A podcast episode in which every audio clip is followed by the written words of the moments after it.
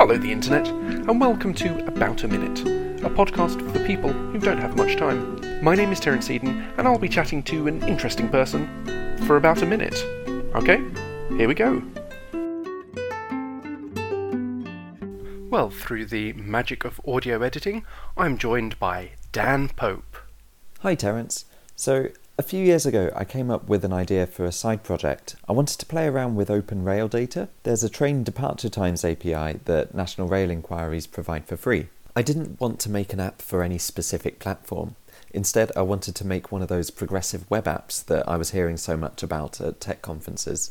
The website only does one thing it's similar to the live train times feature that you get on certain train apps. But this one gives you departure times, platform numbers, and arrival times all in one request.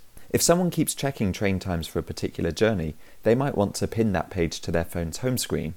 And the cool thing about this being a web app is that you can pin as many journeys to your home screen as you want, even on an iPhone.